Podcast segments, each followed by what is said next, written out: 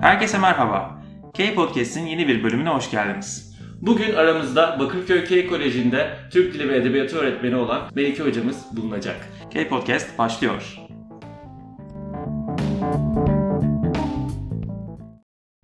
Tekrardan merhaba demek istiyorum. Melike hocamız yanımızda. Hocam öncelikle nasılsınız? İyiyim, çok teşekkür ediyorum. Siz nasılsınız? Biz de iyiyiz, teşekkür ederiz. Ee, biz sizi tanıyoruz. Ee, Bakırköy ailesi olarak, K Bakırköy ailesi olarak biz sizi tanıyoruz ama sizin biraz da diğer şubelerimizi de tanınmanızı istiyoruz. O yüzden sizden birkaç cümleyle kendinizi tanıtmanızı rica edeceğiz ve okulda neler yapıyorsunuz edebiyat zümresi olarak, siz bireysel olarak, öğretmen olarak bunları biraz da sizden alalım istiyoruz. Peki, teşekkür ederim. Ee, ben Melike, Melike Turna. Ee, 4 senedir kurumda aktif olarak çalışıyorum. Okulla birlikte aslında yaptığımız en e, iyi iş ara sınıflar e, seviyesinde kitap okuma ve okuttuğumuz kitaplarla ilgili çocukları e, bu anlamda biraz aslında kitap okuma ile ilgili yormaya çalışmak. Yani sadece e, edebiyatın onlara sıkıcı bir ders şeklinde sunumunun dışında normalde kendilerinin işte MEB'in hazırladığı listeyle ulaşamayacakları, biraz daha onların ufuklarını açabilecek e, kitapları onlara sunmaya çalışmak ve bunları yorumlatmaya çalışmak ders esnasında ya da normalde de yaptığımız sohbetlerde benim e, aslında bu kurumda başladığımdan beri yapmakla en çok övündüğüm diyeyim, e, hoşuma giden iş bu oldu. Onun haricinde Zümrem ve ben e, edebiyat dersinin, Türkçe dersinin yine son sınıflar için, TYT grupları için biraz daha böyle e, çocukların kafasındaki o algının dışında hareket etmeye çalışıyoruz. Onları çok sıkmadan sadece bu işin edebiyatın sınavla ilgili, üniversite sınavı ile ilgili olmadığını anlatmaya çalışıyoruz aslında naçizane. Peki hocam bu kitap konusunda bir şey sormak istiyorum size. Bu Buyurun. seçimi neye göre yapıyorsunuz? Öğrencinin kendi ilgi alanları mıdır?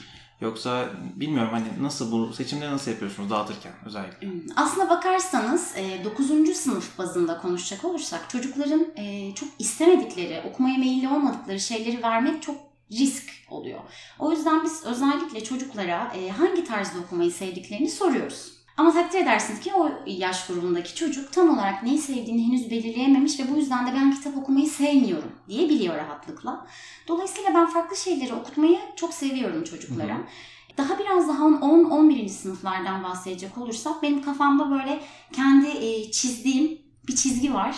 Biraz bu dayatmacı gibi bile algılanabilir ama çocukların ufkunu açacağını düşündüğümüz çok da böyle ders esnasında işte Cumhuriyet Edebiyatı anlatırken atıyorum Servet İfin Edebiyatı anlatırken ismini çok zikretmediğimiz e, kitaplar bunlar bahsettiğim daha günümüz edebiyatına yakın daha postmodern eserler.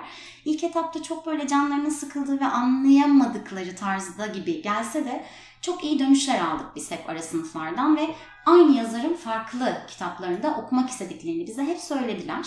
Biraz daha postmodern, modern e, romancılardan ilerliyoruz. Peki bu konuda böyle bize verebileceğiniz bir örnek var mı? Hani bu iyi dönüşlerden özellikle hiç beklemediğiniz bir öğrenci vardır mesela Hı. ve baktınız o hakikaten çok acayip bir gelişme yaşadı dediğiniz. İsim vermenize gerek yok ama böyle bir örnek illaki vardır. Evet, e, özellikle geldiğim ilk sene e, bu kurumda sayısal gruplarıyla çok büyük bu anlamda e, mücadele ettim, sıkıntı yaşadım. Çocuklar çok okumaya meyilli değillerdi. Daha çok ne kadar e, soru çözebiliriz mantığıyla ilerliyorlardı. Onların arasında bir kız öğrencimle kulakları çınlasın hala daha görüşüyorum kendisiyle. Çok zorlama bir şekilde Hasan Ali Toptaş okuttum. Aslında zorlamamak gerek. Bu bizim genel olarak ben kendim lise öğrencisiyken de çok zorlandığım dönemleri hatırlıyorum ama şimdi baktığım zaman bir iyi ki diyorum.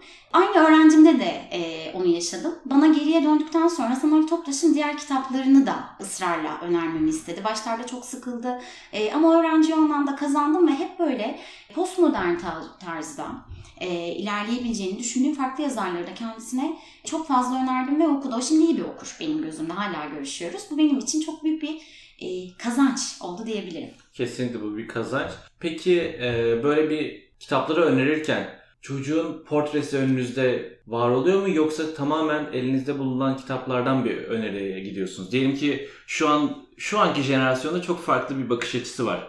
E, biraz daha nasıl söyle nasıl adlandırılıyor bilmiyorum. Edebiyatta bunun bir karşılığı var mı bilmiyorum ama biraz daha internet üzerinden internet konuşmalarının romanlaştırılması durumu var. Ben bunun taraftarı olmayan bir insanım. Ben- Peki bir edebiyat, edebiyat öğretmeni olarak sizin buna bakış açınız nedir? Şimdi şöyle, e, burada çok çarpıcı bir şey söyleyeceğim. ben e, bu kurumda değil daha evvel çalıştığım bir kurumda yine İstanbul'da çocukların elinden kitap ayıkladığımı aldığımı biliyorum.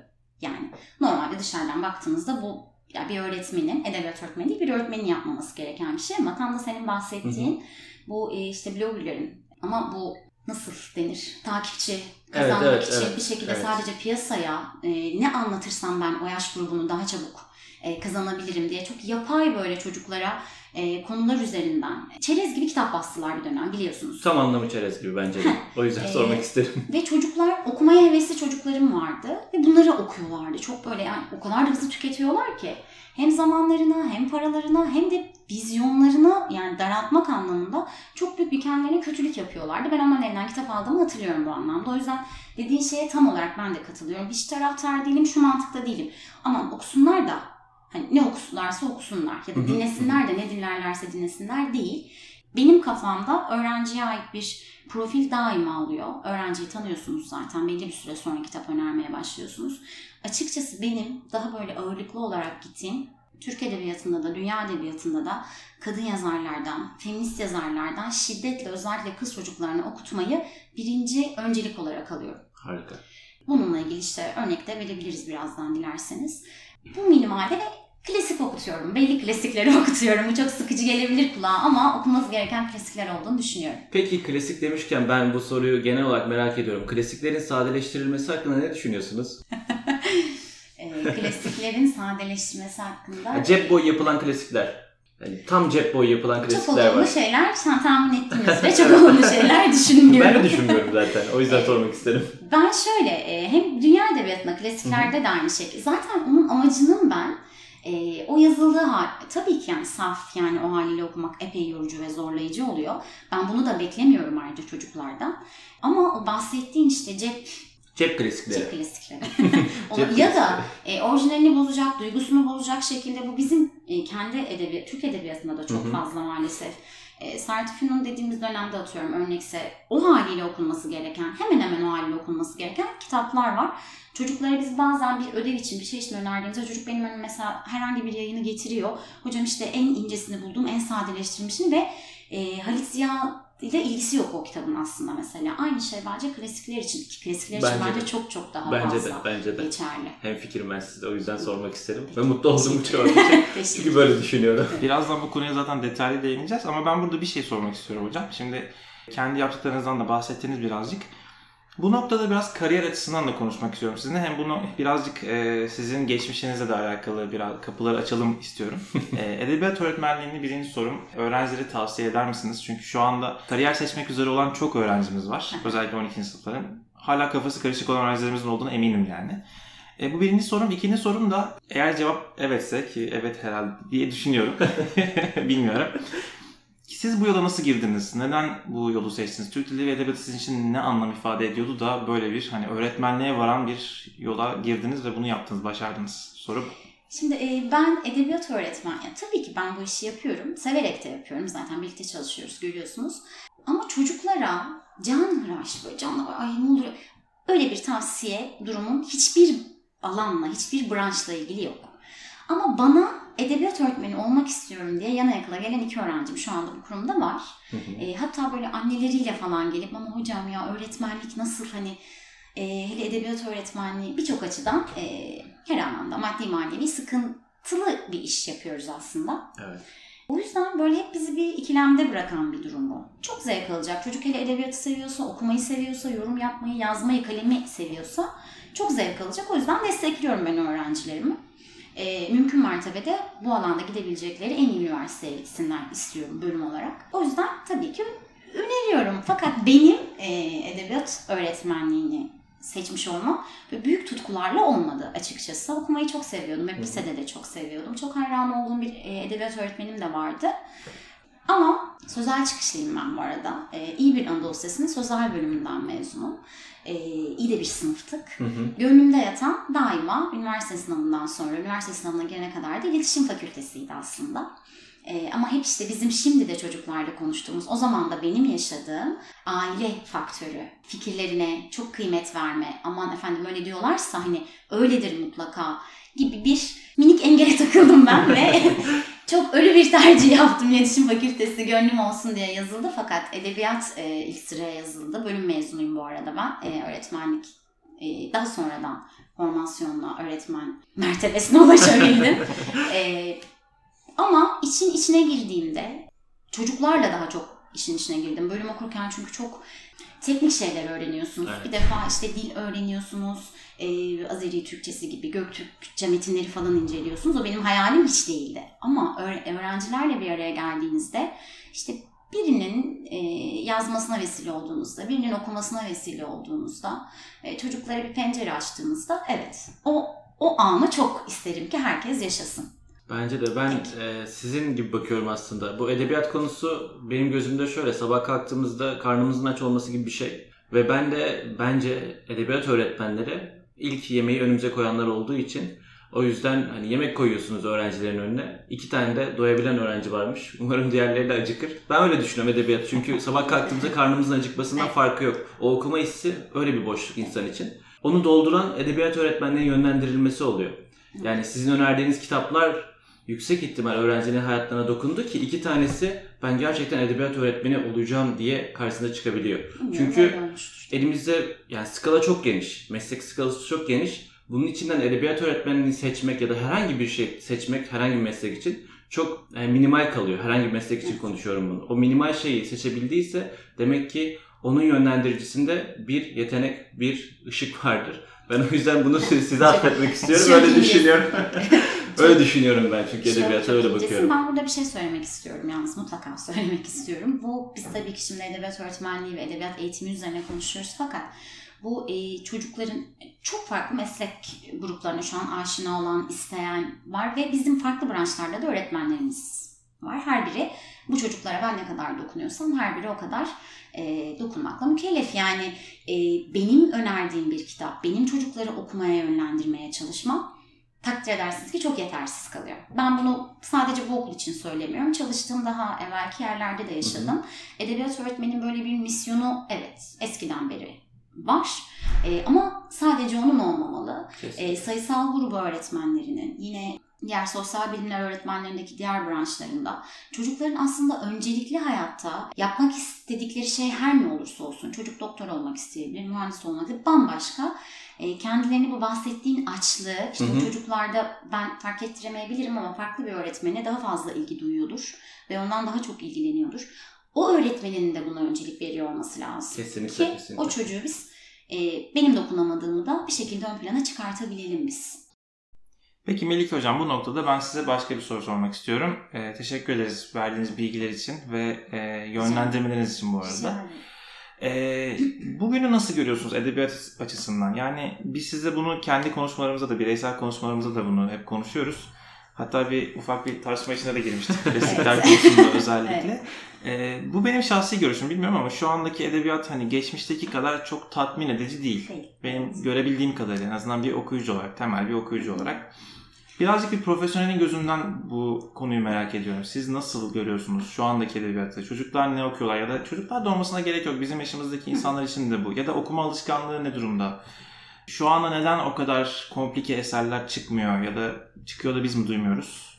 Kafam çok karışık farkındaysanız aydınlatın lütfen ne olursunuz. E, şimdi tabii ki bahsettiğin dönemler hep bizim ders esnasında da anlattığımız işte Tanpınarların mesela Yakup Kadrilerin hep böyle belli bir akıma bağlı kalarak aslında dünya edebiyatında çok böyle yakından takip edip biz de ne yapabiliriz deyip ama ciddi donanımla bahsettiğimiz tabii isimler. Halide Edipler olabilir, Reşat Nuri Güntekinler olabilir.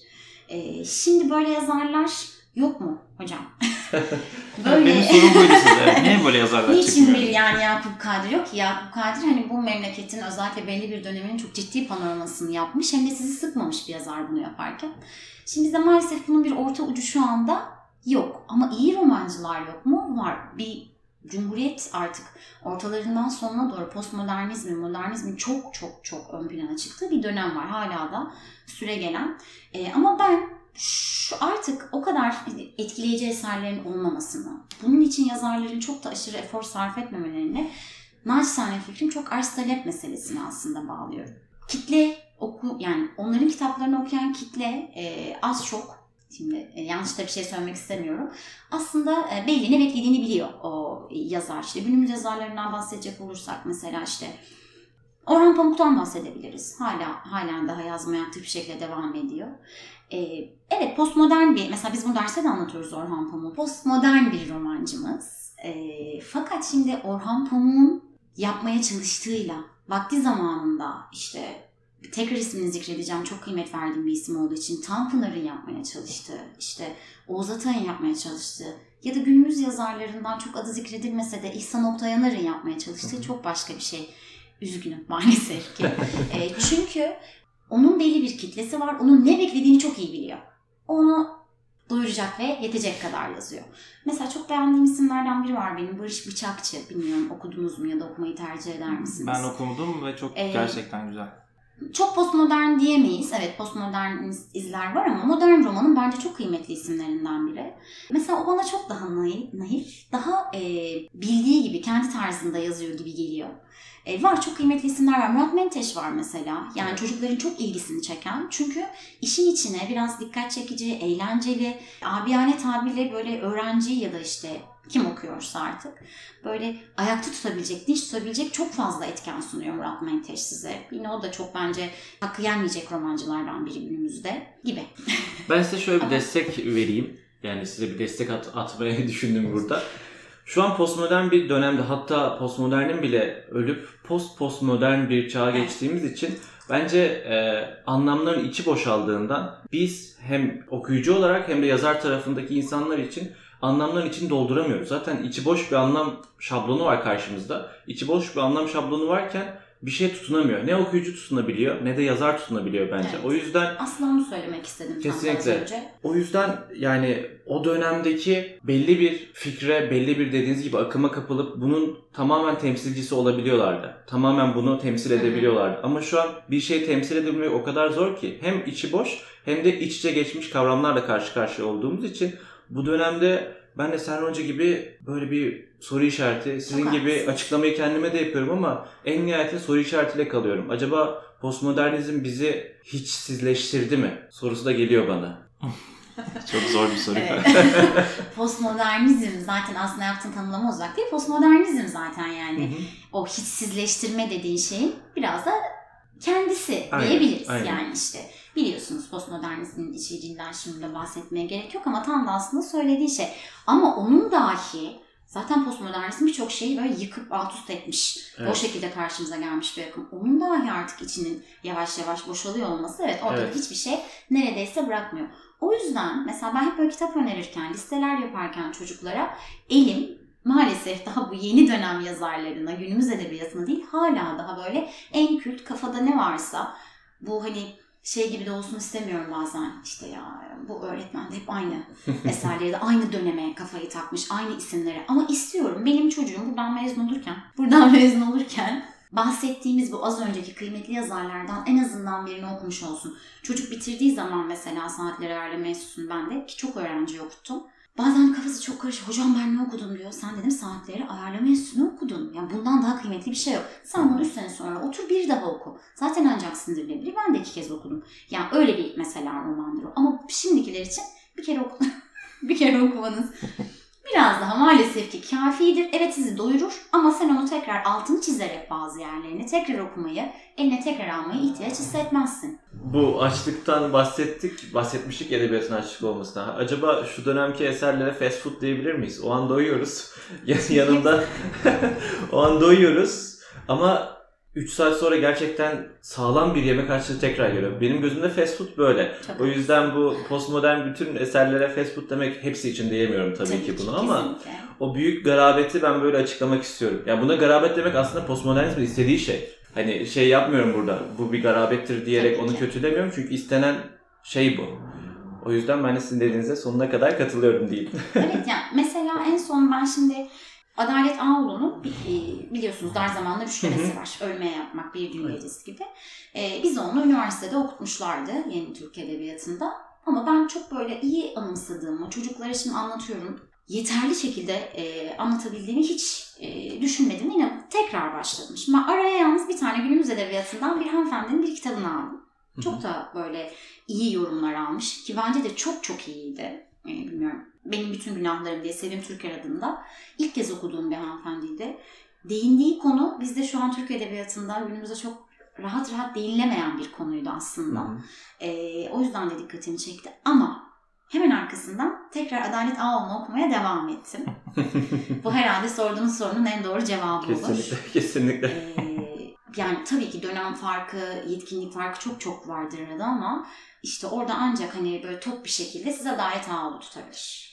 Ben bu noktada başka bir şey daha sormak istiyorum. Evet postmodernizmin büyük bir etkisi var. Doğru ama sanki insanların vakitleri de kalmadı yazmak için bu dönemde. Öyle bir problem de var. Yani eski yazarların çok vakiti varmış. Şimdi baktığınız zaman ne sosyal medya var ne bir şey var. Hani kafalarına oyalayacak hiçbir şey yok. Kesinlikle. Ee, 8-5 çalışma düzeni o zamanlar en azından yok. Yeni yeni ortaya çıkmaya başlayan bir şey. Şimdi bizim yaşadığımız dünya çok kalabalık, çok gürültülü bir dünya ama onlarınki çok sessizmiş. Sanırım bunun da bir etkisi var değil mi hocam? Bilmiyorum siz daha iyi bilirsiniz ama.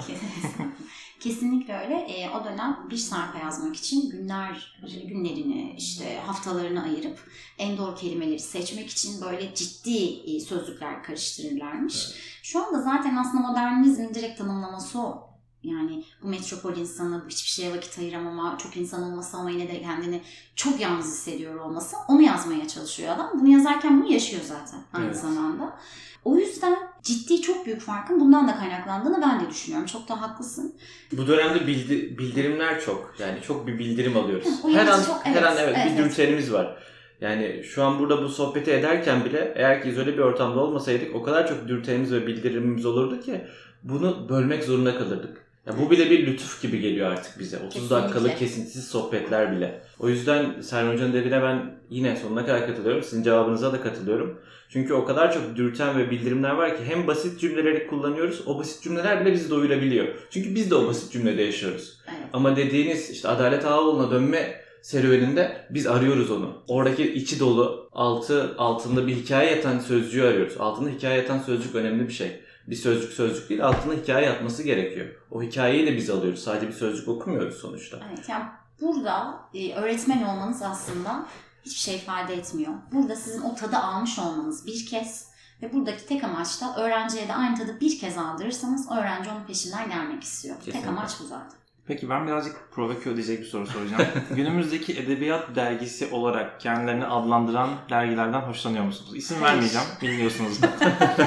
Hayır. Genelde şu e, kapaklarında işte atıyorum e, Kemal Tahir'in fotoğrafını koyuyorlar. Ahmet işte, Arif koymuş Am- mesela. Mutlaka biri oluyor Evet. işte. İşte Turist Ömer falan mesela böyle. Şöyle Evet. şimdi e, çok böyle ayıp ederek konuşmak istemem açıkçası. Çünkü bazı dergilerin içinde şu an günümüzde hala çok kıymetli yazan isimler var. O yüzden çok böyle haddimi aşan da bir şey söylemek istemem ki e- e, edebiyat öğrencisiyken Çanakkale'de çok da edindim. Çok da biriktirdim. Ama sonrasında işte bu yetkinliğiniz yani kendimce, kendime göre bir tık bir tık arttıkça sizin o okuduğunuz şeylerden artık tatmin olmamaya başladığınız zaman o dergilerin aslında birer edebiyat dergisi tırnak içinde söylemek gerekirse olmadığını anlıyorsunuz maalesef. Şu an benim takip ettiğim sanıyorum bir edebiyat dergisi yok. Ben cevabımı aldım. Siz Ben- galiba hocam bir soru soracaktınız Görkem hocam. Yavaş Benim- yavaş kapatalım Peki olmadan. benim sorum, ben bu soruyu çok önceden hazırladım. Kendime de sorduğum bir soru. Çok genel bir soru ama genel soruların cevapları gerçekten daha bir sıkıntı verici oluyor. Şu anki Melike Hoca geçmişe dönse, liseye dönse, üstündeki önlüğü çıkarıp lise günlerine dönse, kendisine söyleyeceği ilk kitap ne olurdu? Bunu okumadan buradan mezun olma diyeceği kitap ne olurdu? Biliyorum aklınıza onlarca kitap geliyordur ama ilk aklınıza gelen daha özel olduğunu inanıyorum ben. Sizce bu kitap ne? İlk aklıma gelen evet daha özel ama ben sonraki aklıma geleni de söyleyeceğim. peki, peki, peki. Üç tane söyleyebilirsin. İlk aklıma gelen keşke biri bana o an deseydi ki lisedeyken mezun olmadan, üniversiteye gitmeden e, kurtlarla koşan kadınları bir kız çocuğu olarak lütfen oku. Oku ve analiz et oradaki ma- masalları. Çok Konuş arkadaşlarınla. İkincisi de çok geç okuduğumu düşündüğüm Siddhartha. Hı hı. Ee, oradaki o arayış, onu yani çok minik bir kitaptır ama onun içindeki o anlayış, felsefe beni çok ciddi etkilemişti. Hala böyle sayfa sayfa aklımda olan kitaplardan biridir. Çok geç okuduğuma da çok üzüldüm. Onu okuyarak, o arayışın ne kadar kıymetli olduğunu bilerek mezun olmak isterdim liseden. Bence bu iki kitap örneği çok şey anlatıyor bize. Özellikle Kurtlarla Koşan Kadın. Evet. Yani büyük bir mesajı bize veriyor. O lise çağında okumuş olmak. Hatta şöyle diyebiliriz sanırım. Şu anda lise çağında bulunan ve bizi dinleyen herhangi bir öğrenci ya da diğer öğretmenlerimiz için de Kurtlarla Koşan Kadın Kesinlikle. yani Yani. başucu olabilir. Başucu Ben- kitabı. Ben de katılıyorum sizin dediğinize. Hem günümüz Türkiye'sinde de bu gerekli bir kitap. Bunu okuyup analiz etmek. Kesinlikle. Doğru anlamak birçok şeyi. Ee, ben hep kız çocukları kız çocukları diye bu da hani şey olmasın. Keşke ve umuyorum ki erkek çocukları ve yetişkinler de Evet. e, anlamaya çalışarak oradaki en azından şöyle söyleyebilirim. iki masalı okuyup onun incelemesine bir baksalar devamını okumak isteyecekler Bence de. zaten. Bence de. Anlamak isteyecekler.